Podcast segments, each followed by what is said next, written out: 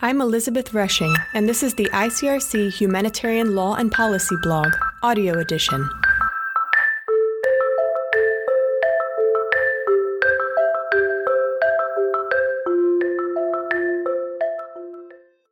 Nothing about us without us, including civilians with disabilities in the aftermath. As the smoke clears, a range of challenges reveal themselves in the wake of battles and armed conflict. These issues impact civilians in different ways, according to their particular circumstances.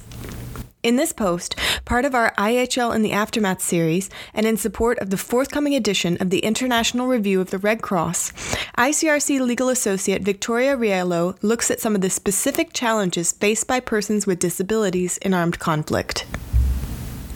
Civilians with disabilities face myriad challenges during and after armed conflict, which reflect physical, communicational, attitudinal, and institutional barriers in their surroundings.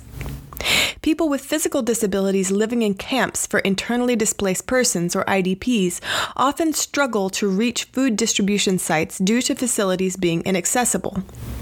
Humanitarian relief rarely reaches persons with disabilities living outside of camp structures, who are often left behind by their families while fleeing, or decide not to leave, thus being left without any assistance to access food, water, or medication. People with intellectual or psychosocial disabilities who may have acquired an impairment as a result of experiencing armed conflict or had a pre existing disability exacerbated by the chaos of war may face additional hurdles to access social services that are severely underfunded and deprioritized in reconstruction efforts. Although the challenges in the aftermath of battles and conflict severely impact all civilians, people with disabilities face specific, compounded challenges which relate not only to disability, but also to a person's intersectional identities, such as gender and age. This relates, for example, to the fact that women and girls with disabilities are at an increased risk of conflict related sexual violence, or CRSV, compared to those without disabilities. In addition to these intrinsic characteristics, other external factors exacerbate the risk people with disabilities must cope with in the context of armed conflict, such as pre existing marginalization or a lack of inclusion in social processes. As recently put by the UN Special Rapporteur on the Rights of Persons with Disabilities, Mr. Gerard Quinn, in his report to the General Assembly, any assessment of the situation of civilians with disability must account for the quote unquote accumulated disadvantages they may face. Quote, if persons with disabilities have been excluded from education, it is unlikely they will have transferable skills to ease the process of evacuation and relocation. If they are reliant on families, they will suffer greatly when family resources are depleted. If they are segregated in institutions, then an attack on such civilian objects can have devastating effects en masse. Institutionalization also makes persons with disabilities easy prey as human shields and in reprisals. And the degradation of critical civilian infrastructure, such as medical clinics, will compound the isolation. Unquote. While these examples are telling of the exacerbated risks civilians with disabilities encounter in the aftermath, they also depict something yet more important that parties to the conflict do not seem to understand the realities of people with disabilities. This is symptomatic of the invisibility to which these individuals are subjected. From a legal standpoint, it has been increasingly recognized that the rights enshrined in the Convention on the Rights of Persons with Disabilities, or the CRPD, must inform the application of international humanitarian law. In this regard, the UNSRD's report highlights in particular that personhood must set the tone for protection. That is, civilians with disabilities are agents and have the right to be seen and heard. As a consequence, parties to an armed conflict must ensure the participation and inclusion of people with disabilities in the processes affecting them. What's more, for parties to apply IHL in a disability responsive manner, this would require recognizing the existing barriers and working to mitigate them throughout the entire peace conflict continuum.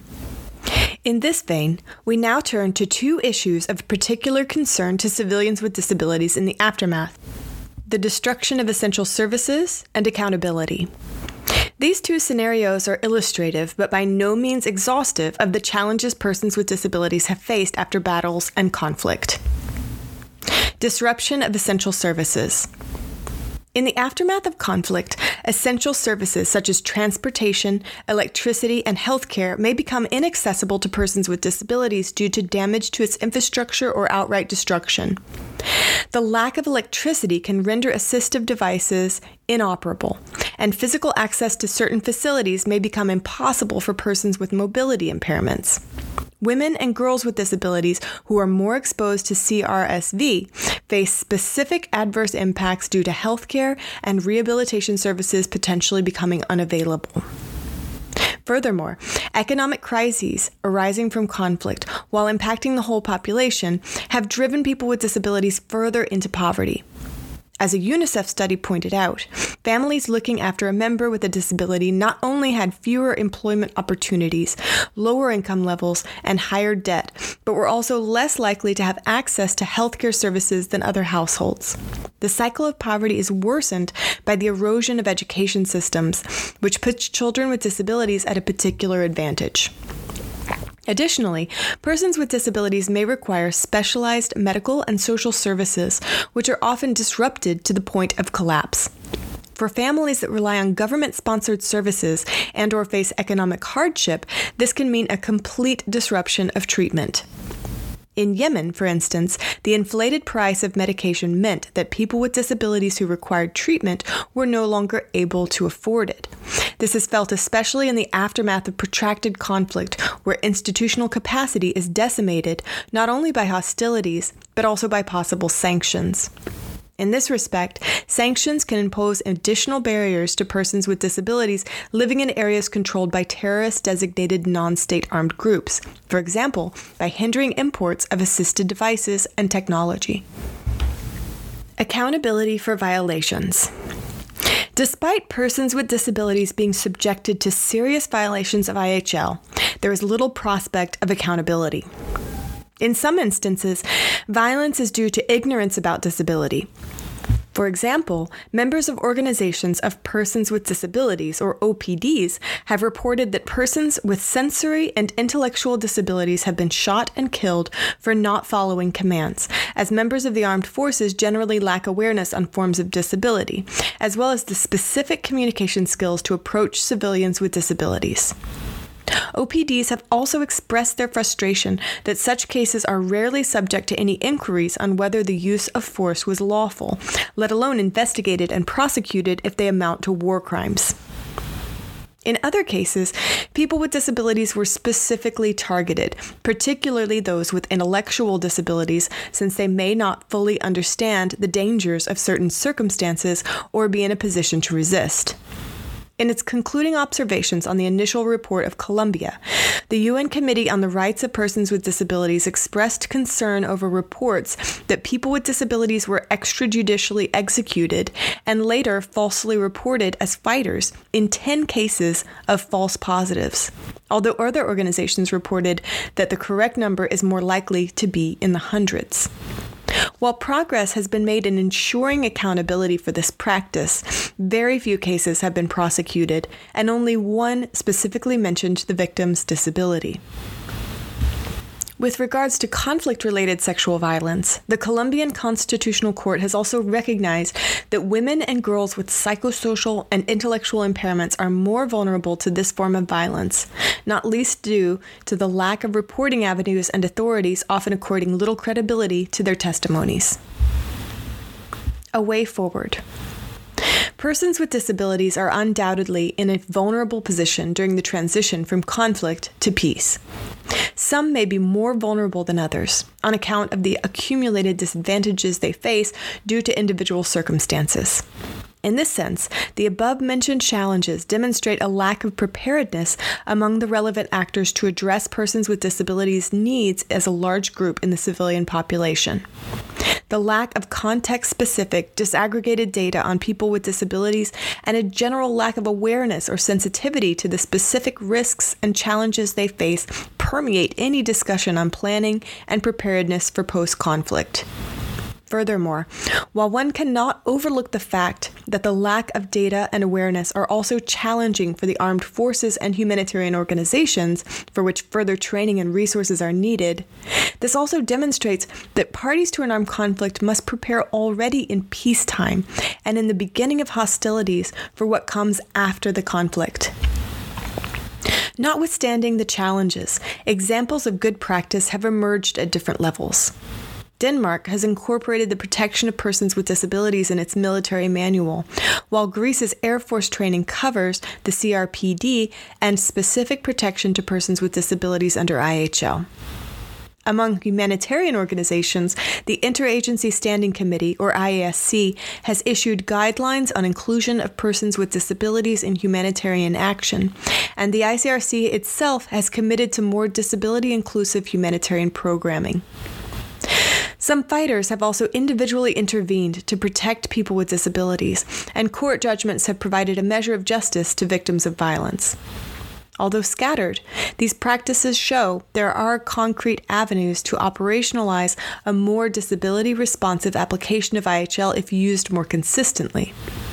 Likewise, consultations between civilians with disabilities and militaries, convened by the UN Special Rapporteur on Disabilities and the ICRC in 2022 in partnership with OPDs, underscored several recommendations to this end, such as revising military manuals and standard operating procedures to mainstream the protection of persons with disabilities into the general chapters on protection of civilians, and cooperating with OPDs to train and educate the armed forces on disability.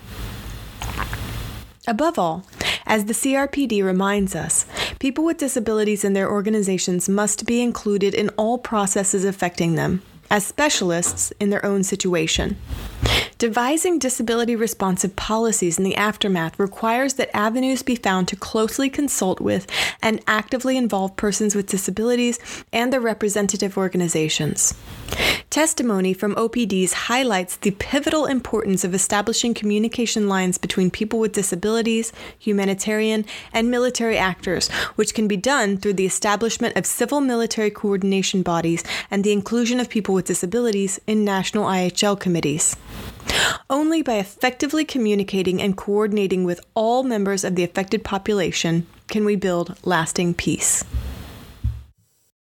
If you enjoyed this audio read, be sure to check out our full library of posts at the ICRC Humanitarian Law and Policy webpage at blogs.icrc.org slash law and policy. You can also tune in to our new ICRC podcast, Humanity in War, on how international humanitarian law and policy protects the lives and dignity of people affected by armed conflict and violence. Humanity in War will be available on SoundCloud, iTunes, and Spotify.